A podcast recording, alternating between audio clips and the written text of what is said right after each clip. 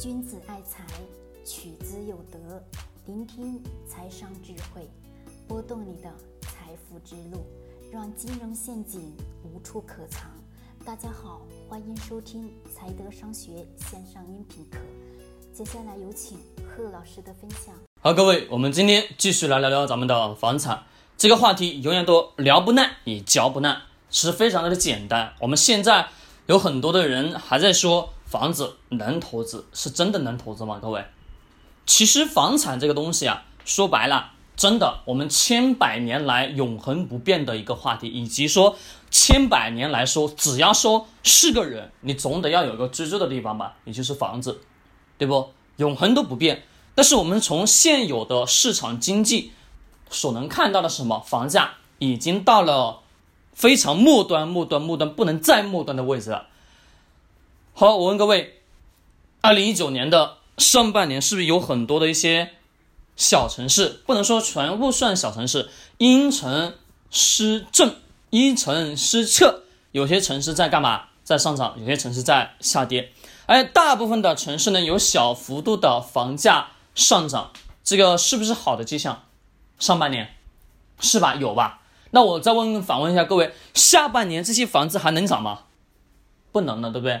我们今年的七三零会议，各位提出来一个观点是什么？是不以房产促进市场经济增长，对吧？这个主题好，就一默就这么一句话，就贯穿了全年所有的房价市场走势，可以看得出来，从大的方向。好，我再问各位，市场当中的所有的这些政策，我们原先的。老百姓疯狂的去买房、卖房、炒房，以及到原来最早期的咱们提出来的观点是什么？是房子是用来住的，不是用来炒的。那么还有人在说，目前房子还能投资？其实投资房产它本身是具有什么投资属性，具有财产属性在里面。但是现有的阶段能吗？可能大部分人会说能啊。你看看今年释放了那么多的。税费对吧？减免或者说直接呃等等的一些，直接是给到了老百姓手上，对吧？好，我们再从另外一个大的角度去说，原来的地方的财政收入也是来自于什么？来自于大部分的的收入都是来自于咱们的房地产市场吧？对，就是卖地皮所得到的。而且经过今年我们能看到的所有的数据公布出来的结果是什么？是咱们。二零一九年的上半年，地方的财政负债率非常高，是吧？地方它不可能说只单纯的地方政府运营，以及地方的很多的一些政策支持一些呃小的贫困区的支持，以及等等的建路修路是等等的一系列所有的东西都是得要用到钱的，对吗？是的，还要养活那么多人口，而现在我们怎能看到的这个？地方经济的主要收入是来自于原来的是什么卖地皮，但是现在能看到的是，现在的地方政府大部分的财政收入都是为负的。那么这个情况下，还能让房子再一次上涨吗？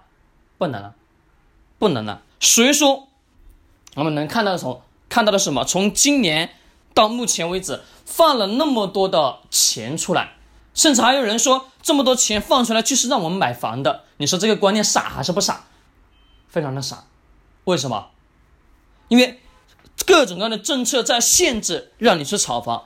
其实相对来说，你刚需没有任何的影响。你刚需，刚需什么意思？刚需也就是说你自己去买，就是你自己买来住的，你可以买。有条件你就买，没条件呢，咱等等都可以，根据自己的情况来说。如果说你是用来做投资的，有可能吗？大的幅度不可能再上涨。上海的某个叫鸟不拉屎的地方，就在上半年涨得非常的高，非常疯狂，而且卖了当时一年的成交量，一年的量产非常的庞大吧？对。但是总有人在疯狂的去追这些。那个地方我可以这么讲，未来五到十年内不可能有涨，不可能有涨。我问各位，为什么？那刚刚也讲到了什么？讲到了咱们的地方政府的财政收入，还讲到什么？还讲到咱们的所谓的免税，只不是是是大量的免税，对吧？不是所谓的免税，而是真实的在做免税的这些事情，大量的钱流入到市场当中，再加上什么？最近什么央行有了一些一个叫什么政策，突然之间忘记叫什么名字啊？就是大致的意思是把这个钱放出来给到市场，对吧？好，这么多的东西，这么多的钱流入到市场，最根本的原因是什么？是不是现在现有的经济我们能看到的，我们的购买力在下降啊？是的，没错，我们的购买力在下降。好，我再问各位一个问题：房价？如果说国家突然来一句大量的什么打压房价，你说可能吗？各位，可不可能？不可能。还记得我前面跟各位去去说过吗？如果说大量的打压房价，原来在高位接盘的那些人，是不是会产生干嘛？心理恐惧吧？是不是？肯定也不愿意干啊？是不是？对，这是一方面。还有一方面是什么？还有一方面，我们能从数据上得到的结果，以及你自己现在买房子，就说不管你现在还是以前，你买的房子是不是大部分都是贷款的吧？贷款的钱是谁谁的钱？各位，是银行的。银行的钱是谁的钱？央行的，对吗？其实都是一个体系内，要想让这个体系正常运作下去，正常的什么循环反复的，让它良性的发展，你说？你突然来个房价大跌，你的资产是不是缩水了？资产缩水的时候，老百姓不干，还有谁不干？银行不干啊？为什么？如果说大量的幅度缩水，是不是没人还房贷了？对吧？是的，你想想，老百姓心里不平衡啊！房价突然暴跌那么多，原来我花那么高的价钱买的，对不对？那现在你说我还有必要还你这个银行的贷款吗？肯定不愿意干啊！会有这种情绪所产生的，为什么？因为民族的力量是强大的，还有一个什么？还有群体效应，永远都是不理智的。所以从大的方向我们去看，银行不愿意，咱们老百姓、普通老百姓也不愿意。那么有没有可能让房价一直在这个位置横着？有没有可能？这是非常有可能的，不可能让它再涨，再涨很多老百姓真的买不起房了，各位是吗？对，跌呢，很多人都不愿意干。那么，怎么样去促进这个经济好好的往前去发展？怎么促使这个经济在稳步的提升？有个非常好的办法。前面跟各位是提到的是什么？降税降费，对吧？最近的这个政策要又要放钱到市场当中来，还有还有什么？还有等等等等一系列是一系列政策，是不是？都要把大量的钱放入到市场，对吧？那么放入到市场的最根本原因是什么？是需要一个让我们普通老百姓手上变得有钱吧？是不是？原来我们大部分普通老百姓是不是手上没有钱了？买房子都已经买的差不多，但是我们从整整个大的体系来看，是不是现在一直在做一件事情，把钱放入到市场，把钱放入到市场，是为什么？是让我们。普通老百姓收入再提高一个层次，对吧？当我们普通老百姓所有人的收入再提高一个层次的时候，我们现在去看这个房价的时候，是不是感觉有一个什么特性？好像房价变低了，对吗？对，那么这是属于什么金融的一种运作手段？这的确非常的好，没有让房价下跌，只是让我们的老百姓手上的钱变多。我们很多一大部分人的心理效应是什么？手上钱多了，肯定会认为那个产品价格变低了嘛？啊，房价也是顺自然的嘛，对不对？是的，没错。举个简单的例子，假设你现在手上有一百个亿，你会觉得一个亿多吗？可能会多。一千万呢？你当然都不会觉得多啊，是不是？对，没错。是说，现在我们从大的所有的这些政策当中，市场是不是一直在放钱、放钱、放钱、放钱？对的，没错。重要的是需要把我们全国的国民收入提升上来，提升上来之后，对于物价也好，以及现在所有的市场经济的消费的情况也好，是不是也在促使一个循环啊？一个经济的大循环，对吗？好，我把这些跟各位去讲清楚了之后，我们有没有发现一个特点？这是一半一盘很大的棋吧？聪不聪明？这个局好还是不好？非常好吧？对，没错。从这几个大的方向，我们能仔细的去观察到以及看到整个市场的经济做的一系列这些动作，都是在围绕一个词语，就是稳定现在的市场经济。二零一九年我们的上半年，我们消费力是不是很低？还记得我前面说的音音频吗？音频当中有有讲到，是吧？是很低吧？对，没错。上半年放的减税放钱，再到最近的某某政策在放钱，把钱流入到市场。最重要的目的还是让我们手上有钱嘛。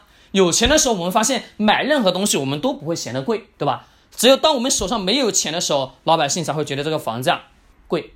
是的，没错。好，在最后我需要告诉大家一个永恒不变的主题是什么主题？是房子千百年来永恒不变。什么意思？各位，房子千百年来永恒不变，就是说我们不可能离开房子，未来房价还是会涨。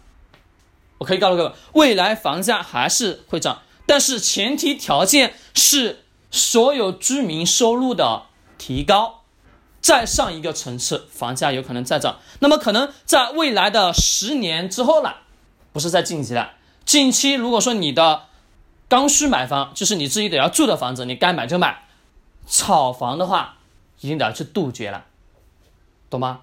你其实去年前年也是在不断的讲，去年我觉得一直在讲一直在讲房子不能再投资了，不能再投资了，讲了很多，但是还是有人会去做这件事情。本身我们能看到的，从整个所有的这些政策、所有的放钱的动作、所有的这些东西，你把它连贯起来，你去想一想，你就能大致的知道。国家在做一件什么样的事情？